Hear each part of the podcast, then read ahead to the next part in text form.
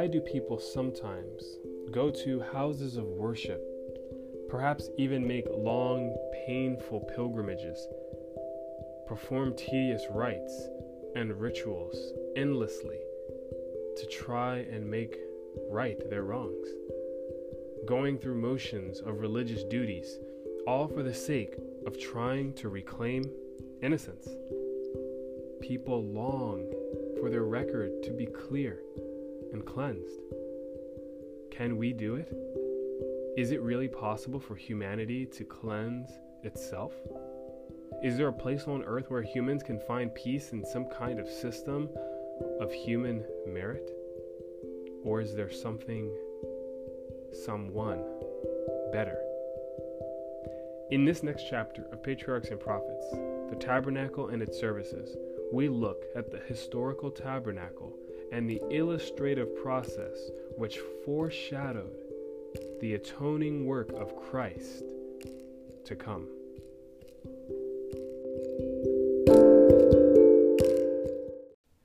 Patriarchs and Prophets, chapter 30 The Tabernacle and its Services.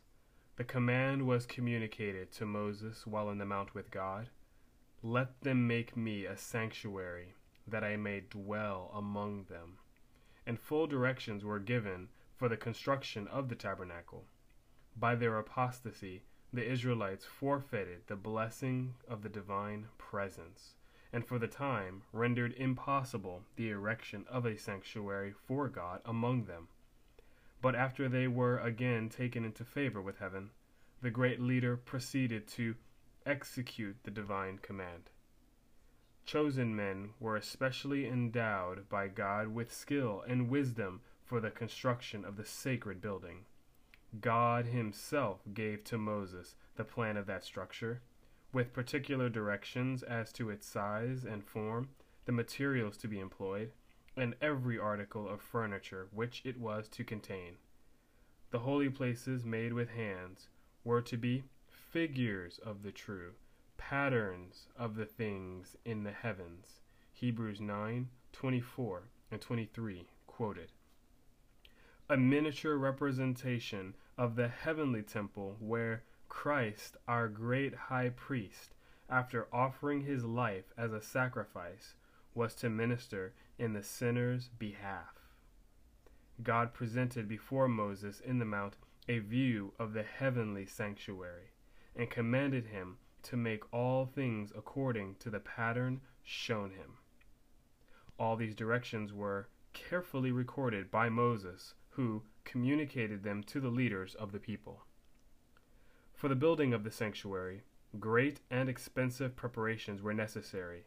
A large amount of the most precious and costly material was required. Yet the Lord accepted only free will offerings of every man that giveth it willingly with his heart, you shall take my offering, was the divine command repeated by Moses to the congregation. Devotion to God and a spirit of sacrifice were the first requisites in preparing a dwelling place for the Most High. All the people responded with one accord. They came, everyone whose heart stirred him up, and everyone whom his Spirit made willing. And they brought the Lord's offering to the work of the tabernacle of the congregation, and for all his service, and for the holy garments. And they came, both men and women, as many as were willing hearted, and brought bracelets, and earrings, and rings, and tablets, all jewels of gold, and every man that offered, offered an offering of gold unto the Lord.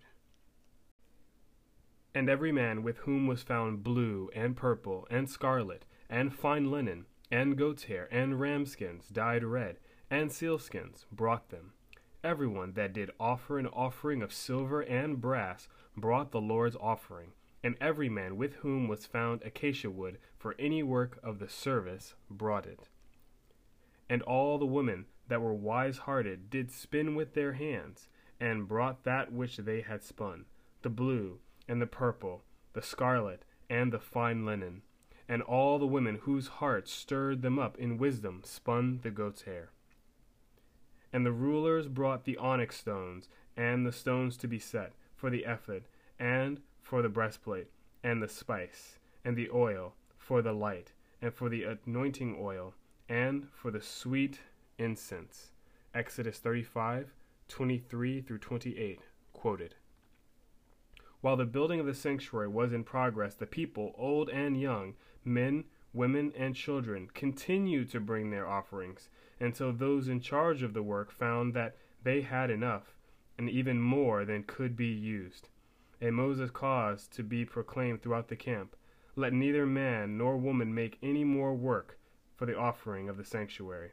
So the people were restrained from bringing.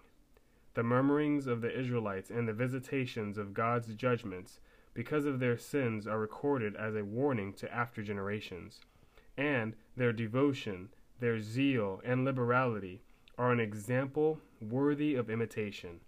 All who love the worship of God and prize the blessing of His sacred presence will manifest the same spirit of sacrifice in preparing a house where He may meet with them. They will desire to bring to the Lord an offering of the very best that they possess. A house built for God should not be left in debt, for he is thereby dishonored. An amount sufficient to accomplish the work should be freely given, that the workmen may be able to say, as did the builders of the tabernacle, Bring no more offerings. The tabernacle was so constructed that it could be taken apart and borne with the Israelites in all their journeyings. It was therefore small, not being more than fifty five feet in length, and eighteen in breadth and height. Yet it was a magnificent structure. The wood employed for the building and its furniture was that of the acacia tree, which was less subject to decay than any other to be obtained at Sinai. The walls consisted of upright boards, set in silver sockets, and held firm by pillars and connecting bars, and all were overlaid with gold, giving to the building the appearance of solid gold. The roof was formed of four sets of curtains, the innermost of fine twined linen, and blue, and purple, and scarlet, with cherubim of cunning work. The other three, respectively, were of goat's hair, ram skins dyed red, and sealskins, so arranged as to afford complete protection.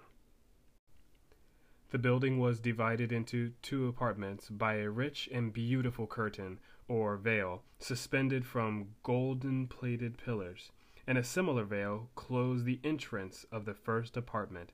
These, like the inner covering, which formed the ceiling, were of the most gorgeous colors blue, purple, and scarlet, beautifully arranged, while inwrought with threads of gold and silver were cherubim to represent the angelic host who are connected with the work of the heavenly sanctuary, and who are ministering spirits to the people of God on earth.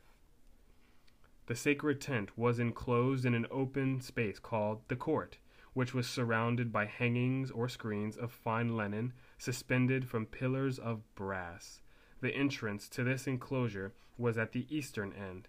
It was closed by curtains of costly material and beautiful workmanship, though inferior to those of the sanctuary. The hangings of the court being only about half as high as the walls of the tabernacle, the building could be plainly seen by the people without. In the court, and nearest the entrance, stood the brazen altar of burnt offering. Upon this altar were consumed all the sacrifices made by fire unto the Lord, and its horns were sprinkled with the atoning blood. Between the altar and the door of the tabernacle was the laver, which was also of brass, made from the mirrors that had been the free will offering of the women of Israel. At the laver, the priests were to wash their hands and their feet whenever they went into the sacred apartments or approached the altar to offer a burnt offering unto the Lord. In the first apartment, or holy place, were the table of showbread, the candlestick or lampstand, and the altar of incense. The table of showbread stood on the north. With its ornamental crown, it was overlaid with pure gold. On this table, the priests were, each Sabbath, to place twelve cakes, arranged in two piles, and sprinkled with frankincense. The loaves that were removed, being accounted holy, were to be eaten by the priests. On the south was the seven branched candlestick, with its seven lamps. Its branches were ornamented with exquisitely wrought flowers, resembling lilies, and the whole was made from one solid piece of gold. There being no windows in the tabernacle, the lamps were never all extinguished at one time, but shed their light by day and by night.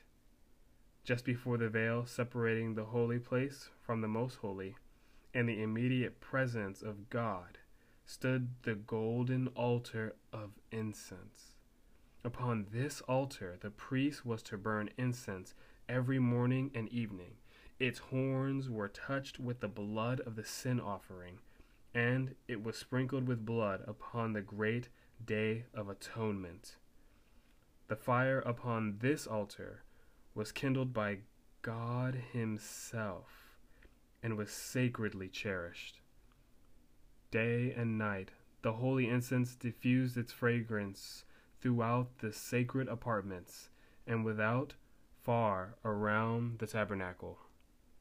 Beyond the inner veil was the Holy of Holies, where centered the symbolic service of atonement and intercession, which formed the connecting link between heaven and earth.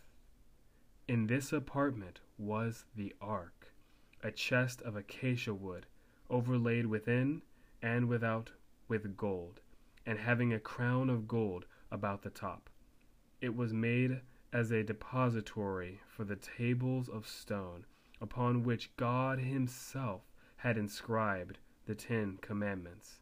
Hence it was called the Ark of God's Testament, or the Ark of the Covenant, since the Ten Commandments were the basis of the covenant made between God and Israel. The cover of the sacred chest was called the mercy seat. This was wrought of one solid piece of gold, and was surmounted by golden cherubim, one standing on each end. One wing of each angel was stretched forth on high, while the other was folded over the body. See Ezekiel 1:11. In token of reverence and humility. The position of the cherubim, with their faces turned toward each other, and looking reverently downward toward the ark, represented the reverence with which the heavenly hosts regard the law of God and their interest in the plan of redemption. Above the mercy seat was the Shekinah, the manifestation of the divine presence, and from between the cherubim, God made known his will divine messages were sometimes communicated to the high priest by a voice from the cloud. Sometimes a light fell upon the angel at the right to signify approval or acceptance, or a shadow or cloud rested upon the one at the left to reveal disapproval or rejection.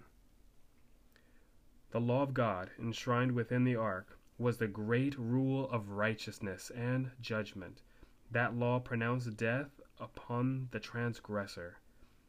But above the law was the mercy seat, upon which the presence of God was revealed, and from which, by virtue of the atonement, pardon was granted to the repentant sinner.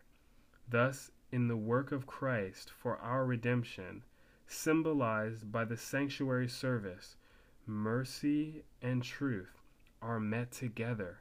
Righteousness and peace have kissed each other. Psalm 85:10 quoted.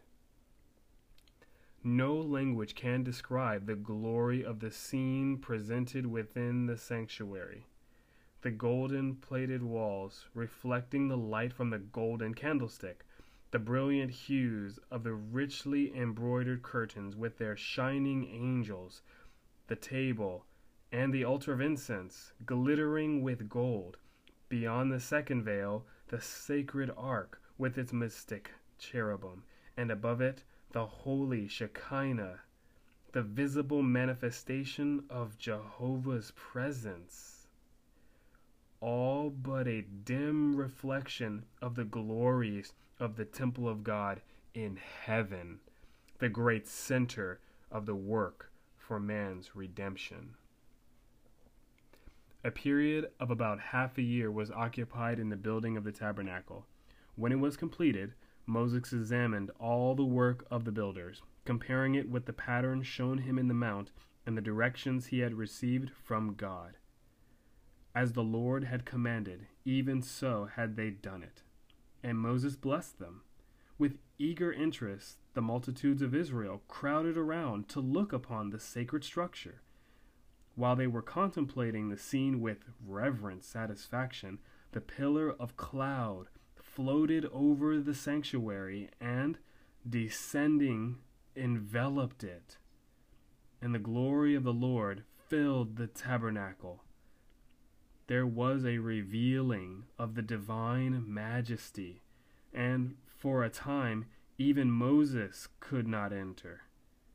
With deep emotion, the people beheld the token that the work of their hands was accepted.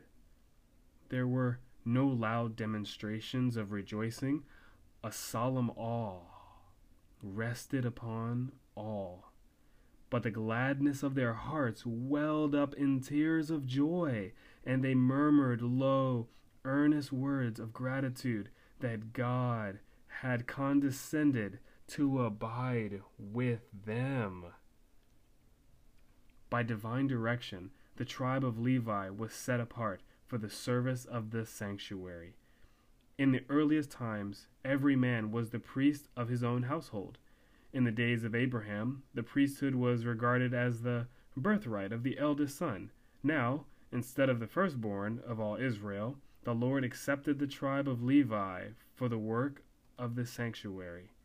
By this signal honor, he manifested his approval of their fidelity, both in adhering to his service and in executing his judgments when Israel apostatized in the worship of the golden calf. The priesthood, however, was restricted to the family of Aaron. Aaron and his sons alone were permitted to minister before the Lord and the rest of the tribe were entrusted with the charge of the tabernacle and its furniture, and they were to attend upon the priests and their ministration, but they were not to sacrifice, to burn incense, or to see the holy things till they were covered. In accordance with their office, a special dress was appointed for the priests. Thou shalt make holy garments for Aaron thy brother, for glory and for beauty was the divine direction to Moses. The robe of the common priests was of white linen and woven in one piece. It extended nearly to the feet and was confined about the waist by a white linen girdle embroidered in blue, purple, and red. The linen turban or mitre completed his outer costume. Moses at the burning bush was directed to put off his sandals, for the ground whereon he stood was holy.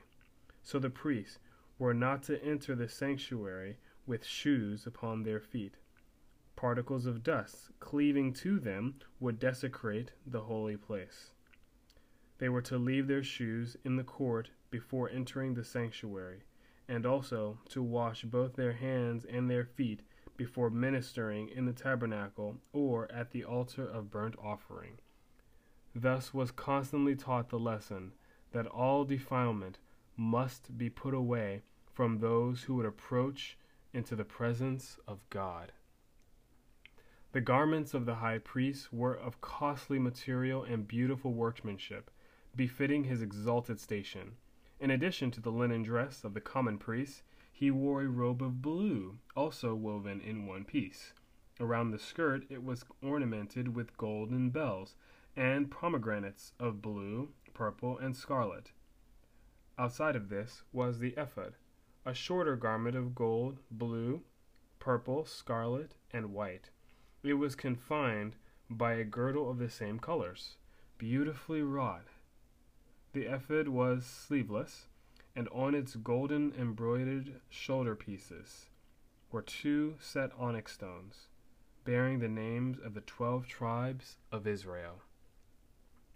Over the ephod was the breastplate, the most sacred of the priestly vestments. This was of the same material as the ephod. It was in the form of a square, measuring a span, and was suspended from the shoulders by a cord of blue from golden rings. The border was formed of a variety of precious stones, the same that form the twelve foundations of the city of God. Within the border were twelve stones set in gold, arranged in rows of four, and, like those in the shoulder pieces, engraved with the names of the tribes. The Lord's direction was Aaron shall bear the names of the children of Israel in the breastplate of judgment upon his heart when he goes in unto the holy place, for a memorial before the Lord continually. Exodus 28 29 quoted. So, Christ, the great high priest, pleading his blood before the Father in the sinner's behalf, bears upon his heart the name of every repentant, believing soul. Says the psalmist, I am poor and needy, yet the Lord thinks on me. Psalm 40:17 quoted. At the right and left of the breastplate were two large stones of great brilliancy. These were known as the Urim and the Thummim. By them the will of God was made known through the high priests. When questions were brought for decision before the Lord, a halo of light encircling the precious stone at the right was a token of the divine consent or approval, while a cloud shadowing the stone at the left was an evidence of denial or disapprobation. The mitre of the high priest consisted of the white linen turban, having attached to it by a lace of blue a gold plate bearing the inscription holiness to Jehovah. Everything connected with the apparel and deportment of the priest was to be such as to impress the beholder with a sense of the holiness of God, the sacredness of his worship, and the purity required of those who came into his presence. Not only the sanctuary itself, but the ministration of the priests was to serve unto the example and shadow of heavenly things, Hebrews 8 5 quoted. Thus it was of great importance, and the Lord, through Moses, gave the most definite and explicit instruction concerning every point of this typical service. The ministration of the sanctuary consisted of two divisions a daily and a yearly service. The daily service was performed at the altar of burnt offering in the court of the tabernacle and in the holy place while the yearly service was in the most holy. No mortal eye, but that of the high priest, was to look upon the inner apartment of the sanctuary. Only once a year could the priest enter there, and that after the most careful and solemn preparation. With trembling he went in before God, and the people in reverent silence awaited his return, their hearts uplifted in earnest prayer for the divine blessing. Before the mercy seat, the high priest made the atonement for Israel, and in the cloud of glory, God met with him. His stay here, beyond the accustomed time, filled them with fear, lest because of their sins or his own he had been slain by the glory of the Lord. The daily service consisted of the morning and evening burnt offering, the offering of sweet incense on the golden altar, and the special offerings for individual sins. And there were also offerings for Sabbaths, new moons, and special feasts.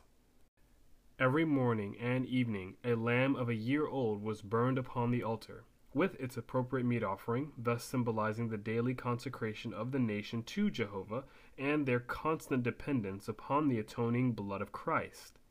God expressly directed that every offering presented for the service of the sanctuary should be without blemish. Exodus 12:5 quoted. The priests were to examine all animals brought as a sacrifice, and were to reject every one in which a defect was discovered. Only an offering without blemish could be a symbol of his perfect purity who was to offer himself, as a lamb without blemish and without spot. 1 Peter 1 19 quoted. The Apostle Paul points to these sacrifices as an illustration of what the followers of Christ are to become. He says, I beseech you, therefore, brethren, by the mercies of God, that you present your bodies a living sacrifice, holy, acceptable to God, which is your reasonable service. Romans 12 1 quoted. We are to give ourselves to the service of God, and we should seek to make the offering as nearly perfect as possible. God will not be pleased with anything less than the best we can offer. Those who love Him with all the heart will desire to give Him the best service of the life, and they will be continually seeking to bring every power of their being into harmony with the laws that will promote their ability to do His will. In the offering of incense, the priest was brought more directly into the presence of God than in any other act of daily ministration. As the inner veil of the sanctuary did not extend to the top of the building, the glory of God, which was manifested above the mercy seat, was partially visible from the first apartment. When the priest offered incense before the Lord, he looked toward the ark, and as the cloud of incense arose, the divine glory descended upon the mercy seat and filled the most holy place, and often so filled both apartments that the priest was obliged to retire to the door of the tabernacle. As in that typical service, the priest looked by faith to the mercy seat which he could not see. So the people of God are now to direct their prayers to Christ, their great high priest, who, unseen by human vision, is pleading in their behalf in the sanctuary above. The incense, ascending with the prayers of Israel, represents the merits and intercession of Christ, his perfect righteousness, which, through faith, is imputed to his people, and which can alone make the worship of sinful beings acceptable to God. Before the veil of the most holy place was an altar of perpetual intercession. Before the holy, an altar of continual atonement. By blood and by incense, God was to be approached, symbols pointing to the great mediator, through whom sinners may approach Jehovah and through whom alone mercy and salvation can be granted to the repentant, believing soul. As the priests morning and evening entered the holy place at the time of incense, the daily sacrifice was ready to be offered upon the altar in the court without. This was a time of intense interest to the worshippers who assembled at the tabernacle. Before entering into the presence of God, through the ministration of the priest, they were to engage in earnest searching of heart and confession of sin. They united in silent prayer with their faces toward the holy place. Thus their petitions ascended with the cloud of incense, while faith laid hold upon the merits of the promised Savior prefigured by the atoning sacrifice.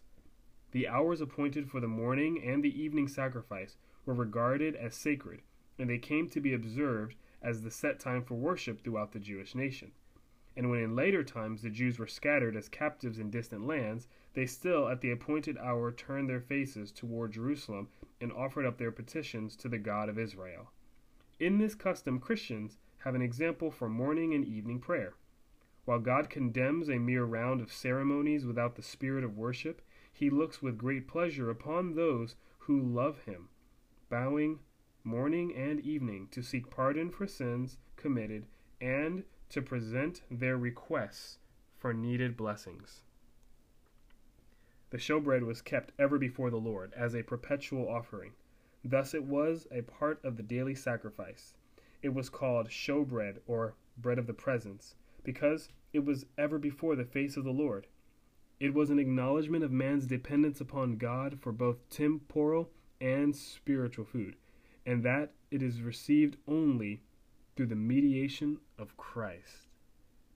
God had fed Israel in the wilderness with bread from heaven, and they were still dependent upon his bounty, both for temporal food and spiritual blessings. Both the manna and the showbread pointed to Christ, the living bread, who is ever in the presence of God for us. He himself said, I am the living bread which came down from heaven. John 6, 48 through 51, quoted. Frankincense was placed upon the loaves. When the bread was removed every Sabbath to be replaced by fresh loaves, the frankincense was burned upon the altar as a memorial before God. The most important part of the daily ministration was the service performed in behalf of individuals. The repentant sinner brought his offering to the door of the tabernacle and, placing his hand upon the victim's head, confessed his sins, thus in figure transferring them from himself to the innocent sacrifice. By his own hand the animal was then slain, and the blood was carried by the priest into the holy place and sprinkled before the veil, behind which was the ark containing the law that the sinner had transgressed. By this ceremony the sin was, through the blood, transferred in figure to the sanctuary. In some cases the blood was not taken into the holy place, but the flesh was then to be eaten by the priests, as Moses directed the sons of Aaron, saying, God has given it to you to bear the iniquity of the congregation. Leviticus 10:17 quoted. Both ceremonies alike symbolize the transfer of the sin from the penitent to the sanctuary. Such was the work that went on day by day throughout the year. The sins of Israel being thus transferred to the sanctuary, the holy places were defiled, and a special work became necessary for the removal of the sins. God commanded that an atonement be made for each of the sacred apartments, as for the altar, to cleanse it and hallow it from the uncleanness of the children of Israel. Leviticus 16:19 quoted. Once a year, on the great day of atonement, the priests entered the most holy place for the cleansing of the sanctuary. The work there performed completed the yearly round of ministration. On the Day of Atonement, two kids of the goats were brought to the door of the tabernacle, and lots were cast upon them, one lot for the Lord, and the other lot for the scapegoat. The goat upon which the first lot fell was to be slain as a sin offering for the people, and the priest was to bring its blood within the veil and sprinkle it upon the mercy seat. And he shall make an atonement for the holy place, because of the uncleanness of the children of Israel, and because of their transgressions in all their sins. And so shall he do for the tabernacle of the congregation that remains among them in the midst of their uncleanness. And Aaron shall lay both his hands upon the head of the live goat, and confess over him all the iniquities of the children of Israel, and all their transgressions in all their sins, putting them upon the head of the goat, and shall send it away by the hand of a fit man into the wilderness. And the goat shall bear upon him all their iniquities unto a land not inhabited.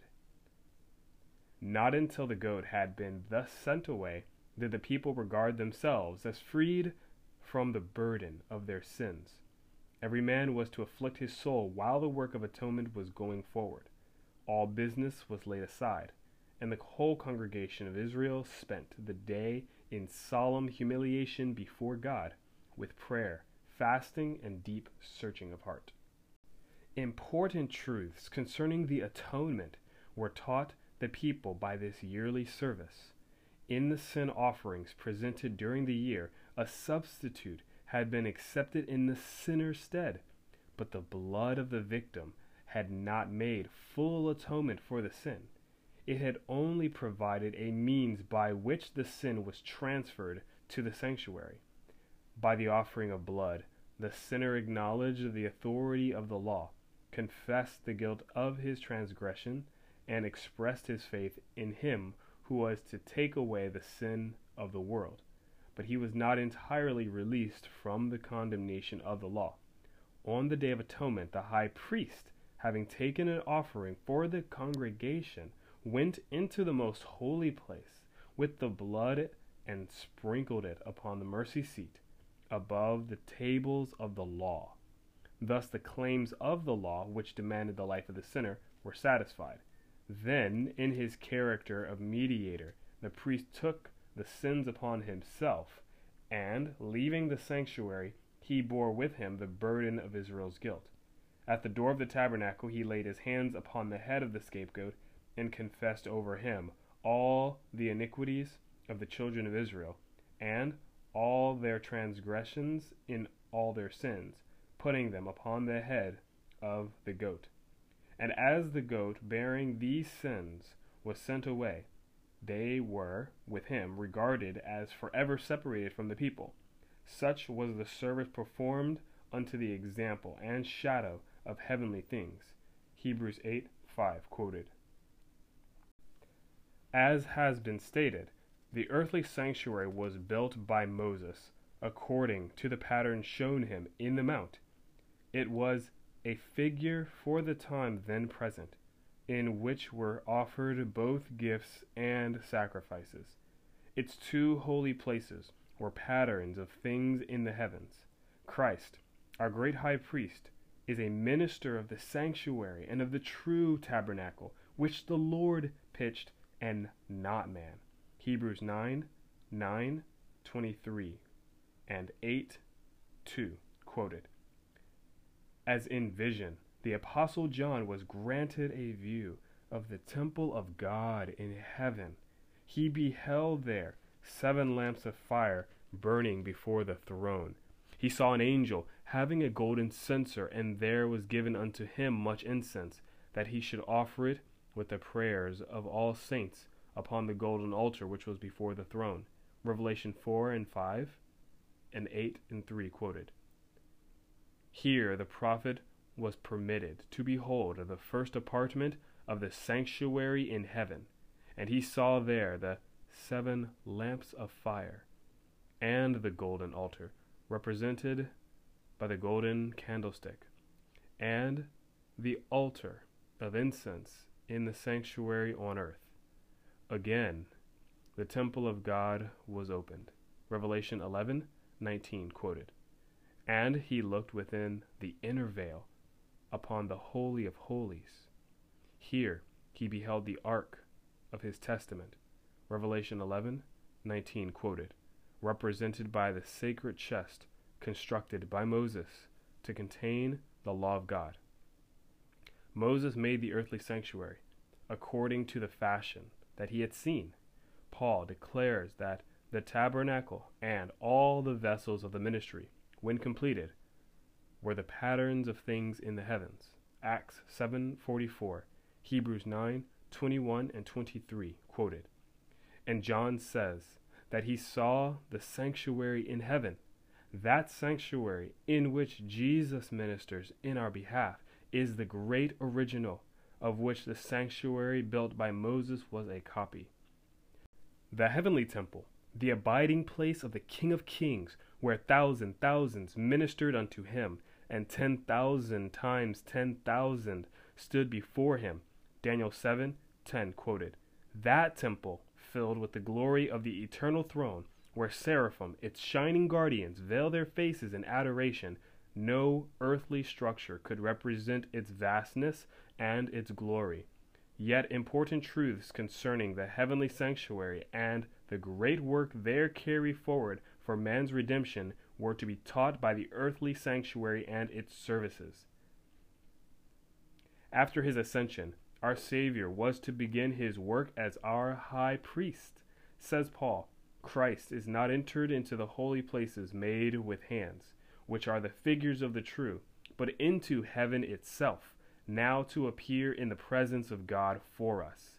Hebrews 9:24 quoted. As Christ's ministration was to consist of two great divisions, each occupying a period of time and having a distinctive place in the heavenly sanctuary, so the typical ministration consisted of two divisions, the daily and the yearly service, and to each a department of the tabernacle was devoted. As Christ at his ascension appeared in the presence of God to plead his blood in behalf of penitent believers. So the priest in the daily ministration sprinkled the blood of the sacrifice in the holy place in the sinner's behalf. The blood of Christ, while it was to release the repentant sinner from the condemnation of the law, was not to cancel the sin. It would stand on record in the sanctuary until the final atonement.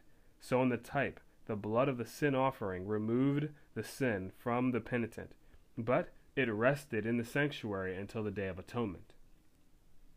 In the great day of final award, the dead are to be judged out of those things which were written in the books, according to their works. Revelation 20, 12 quoted. Then, by virtue of the atoning blood of Christ, the sins of all the truly penitent will be blotted from the books of heaven. Thus the sanctuary will be freed or cleansed from the record of sin. In the type, this great work of atonement or blotting out of sins was represented by the services of the Day of Atonement, the cleansing of the earthly sanctuary, which was accomplished by the removal, by virtue of the blood of the sin offering, of the sins by which it had been polluted. As in the final atonement, the sins of the truly penitent are to be blotted from the records of heaven, no more to be remembered or come into mind, so, in the type, they were borne away into the wilderness, forever separated from the congregation. Since Satan is the originator of sin, the direct instigator of all the sins that caused the death of the Son of God, justice demands that Satan shall suffer the final punishment. Christ's work for the redemption of men and the purification of the universe from sin will be closed by the removal of sin from the heavenly sanctuary and the placing of these sins upon Satan, who will bear the final penalty. So, in the typical service, the yearly round of ministration closed with the purification of the sanctuary and the confessing of the sins on the head of the scapegoat. Thus, in the ministration of the tabernacle and of the temple that afterward took its place, the people were taught each day the great truths relative to Christ's death and ministration, and once each year their minds were carried forward to the closing events of the great controversy between Christ and Satan, the final purification of the universe from sin and sinners.